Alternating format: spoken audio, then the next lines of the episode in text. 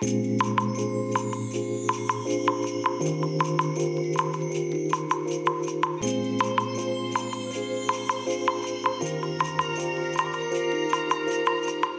いおはようございます。本日はですね8月24日木曜日でございます。車の中の気温は28.5度ですね、えー、今日の天気はね今は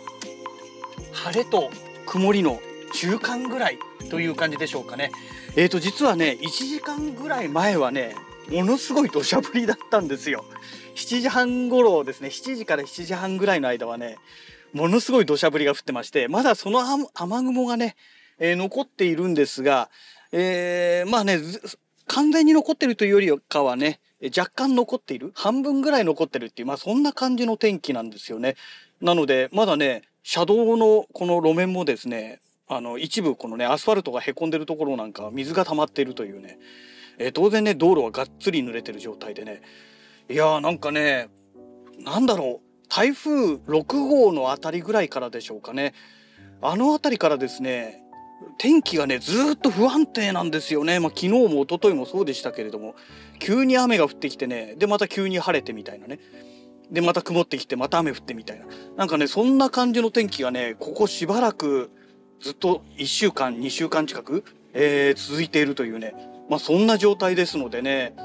あのー、こういう時はね山へ行ったりとかね川へ行ったりする時にはねほんと気をつけなきゃいけないですよね、まあ、特に川ですよね。先日うちの会社の近くでもねえ事件がありましたけれどもえ前代未聞の事件でね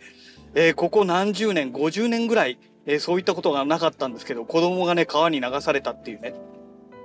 多分前代未聞の事件だったんですけれどね。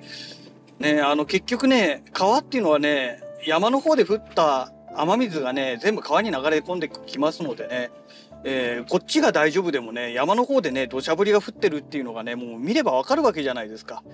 ね、でも最近の人は分かんないのかな山で雨降ってるっていうのはね。私なんか雲見るとねああれ雨雲で今雨降ってるなっていうのがねパッて見て分かるんですけれども、ね、今の若い子たちっていうか同世代の人間でもね分かんないやつは分かんないみたいですからねですからそういう人たちがね川遊びとかね特にこのキャンプとかねやるとねすごい危険ですよね。でまあ特にこのキャンプ場なんかの場合はね山の合間に川があってそういうところでキャンプしたりするのでえーと、遠くの山とかがね見えなかったりするわけですよ。近くの目の前の山でね、あのー、目線がね遮られてしまって。周りがね全然見えないなんていうケースがありますから。特にキャンプ場ですよね。そういうところでね川沿いでキャンプやるなんていう時はねいやほんと気をつけなきゃいけない、まあ、できればねこの川沿いでテントを張るってのはもう絶対やめた方がいいですよね。何があってもおかしくないのが山ですから。ね、平地とはちょっと違いますんでね。で、なんで山の天気が変わりやすいかというお話になるんですけれども、まあそれはもう言わずもがなでね、えー、結局山ですので起伏が激しいじゃないですか。ね、低いところと高いところがあってましては川があるってことはあの涼しいところと暑いところがあるわけですよ。そうするとね上昇気流と下降気流の関係があってね、えー、どうしてももう空空気っていうかこの対流がねえー、空気の流れがこのもう乱れやすいっていうのがねこれ小学校中学校の理科をね、え勉強してる人であればねっていうか義務教育ですからね絶対全員勉強してるんですけれどもえ誰しもが分かる話なんですけれどねまあそういうのが理解できないおバカちゃんが世の中にはいっぱいいるんでしょうかね。まあ、だから川川じゃないよ山の天気が変わりやすいっていうのはまあ単純にねもうそれだけの理由なんですけどねなんですけれどもわからない人がいるというねまあほんと不思議な世の中ですよねちなみに今ね、えー、透明のインターを過ぎてですね目の前にですね丹沢連峰がね一望できる状況になってるんですけど山にはねこの丹沢連峰にはねものすごいもう雲がかかっちゃってるわけですよ。ねまあああいうところはとんでもない土砂降りが降ってるだろうなっていうのがもうこの雲を見るとわかるわけですよね。ね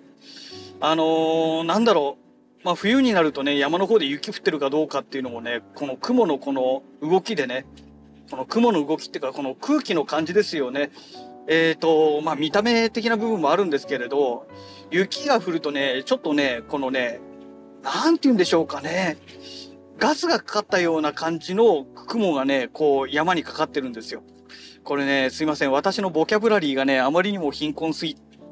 てですねちょっと表現がうまくできないんですけれども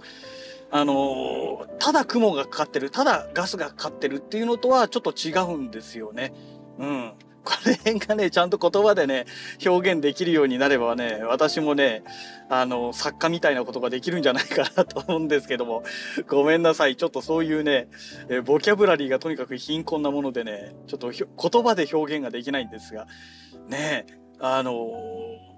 何て言うんでしょうかね。もう映像で見てくださいって言いたいとこなんですけどそういった映像がねポッドキャストでは載せられないしまあそういう映像素材っていうのは私持ってないのでねえー、お見せすることできないんですけれども見るとわかるんですよね。これが今雨が降ってる状態です。雪が降ってる状態ですっていうのがねまあでも普通の人なら見ればわかるかわかりますかね。うん。あこの状態はただ単なるガスでこの状態は、えー、と今雨降ってますっていうのはね多分大抵の方は見ればわかると思うんですけどね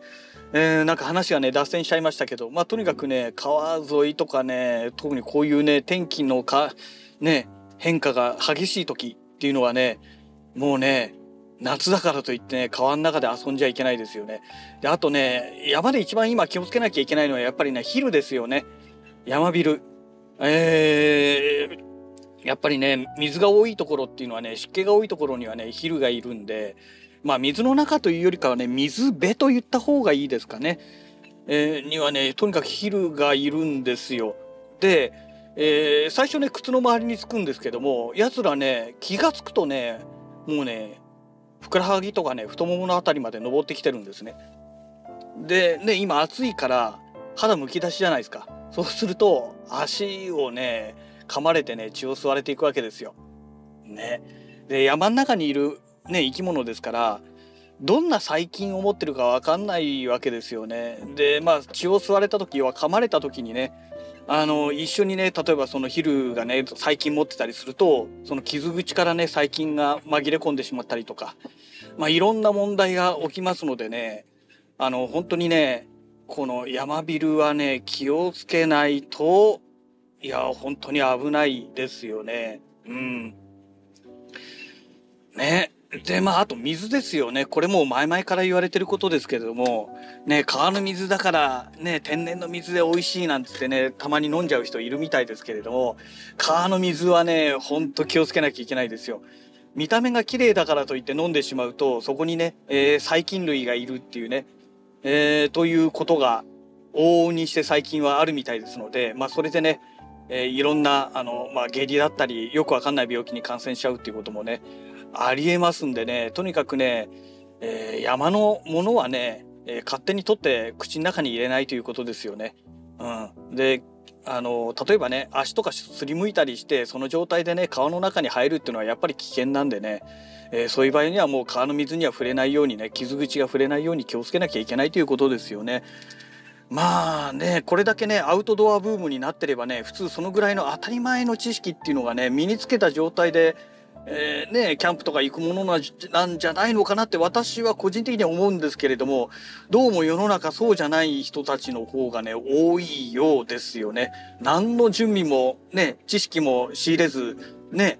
えー、とりあえずキャンプ流行ってるからキャンプ行こうぜみたいなねいやいやいやちょっと待てよと。ねあの海外旅行行く前にね地球の歩き方読むみたいなもんでねもう今地球の歩き方ってなくなっちゃったんでしょうかね。うんえー、昔ね「地球の歩き方」っていう本があってですね、まあ、海外旅行行く時には必ずそれを読めって言われてたんですけどまあねそんな感じでね、えー、とにかくねあの事前準備で特に事前にねあの知識を仕入れるっていうのは本当にすごく重要なことですのでね大学受験の時にはね当然ね受験勉強でね過去問やるみたいなもんですよ赤本買ってね過去問徹底的にやってでその大学のね試験傾向なんていうのをね全部確認した上で、えー、大学受験を迎えるという形を取ればね、あのー、安心してねできるじゃないですか。それと一緒ですよね。で大学受験でみんなそれができてるのになんで遊びになるとできないのっていうのがねほんとね不思議なんですよね。うん、まあそんなね わけのわかんない話をしてましたらもうね会社に会社の駐車場にね目の前まで来てしまいましたんでねえー、本日のラジログはこの辺りで終了したいと思います。それではまた。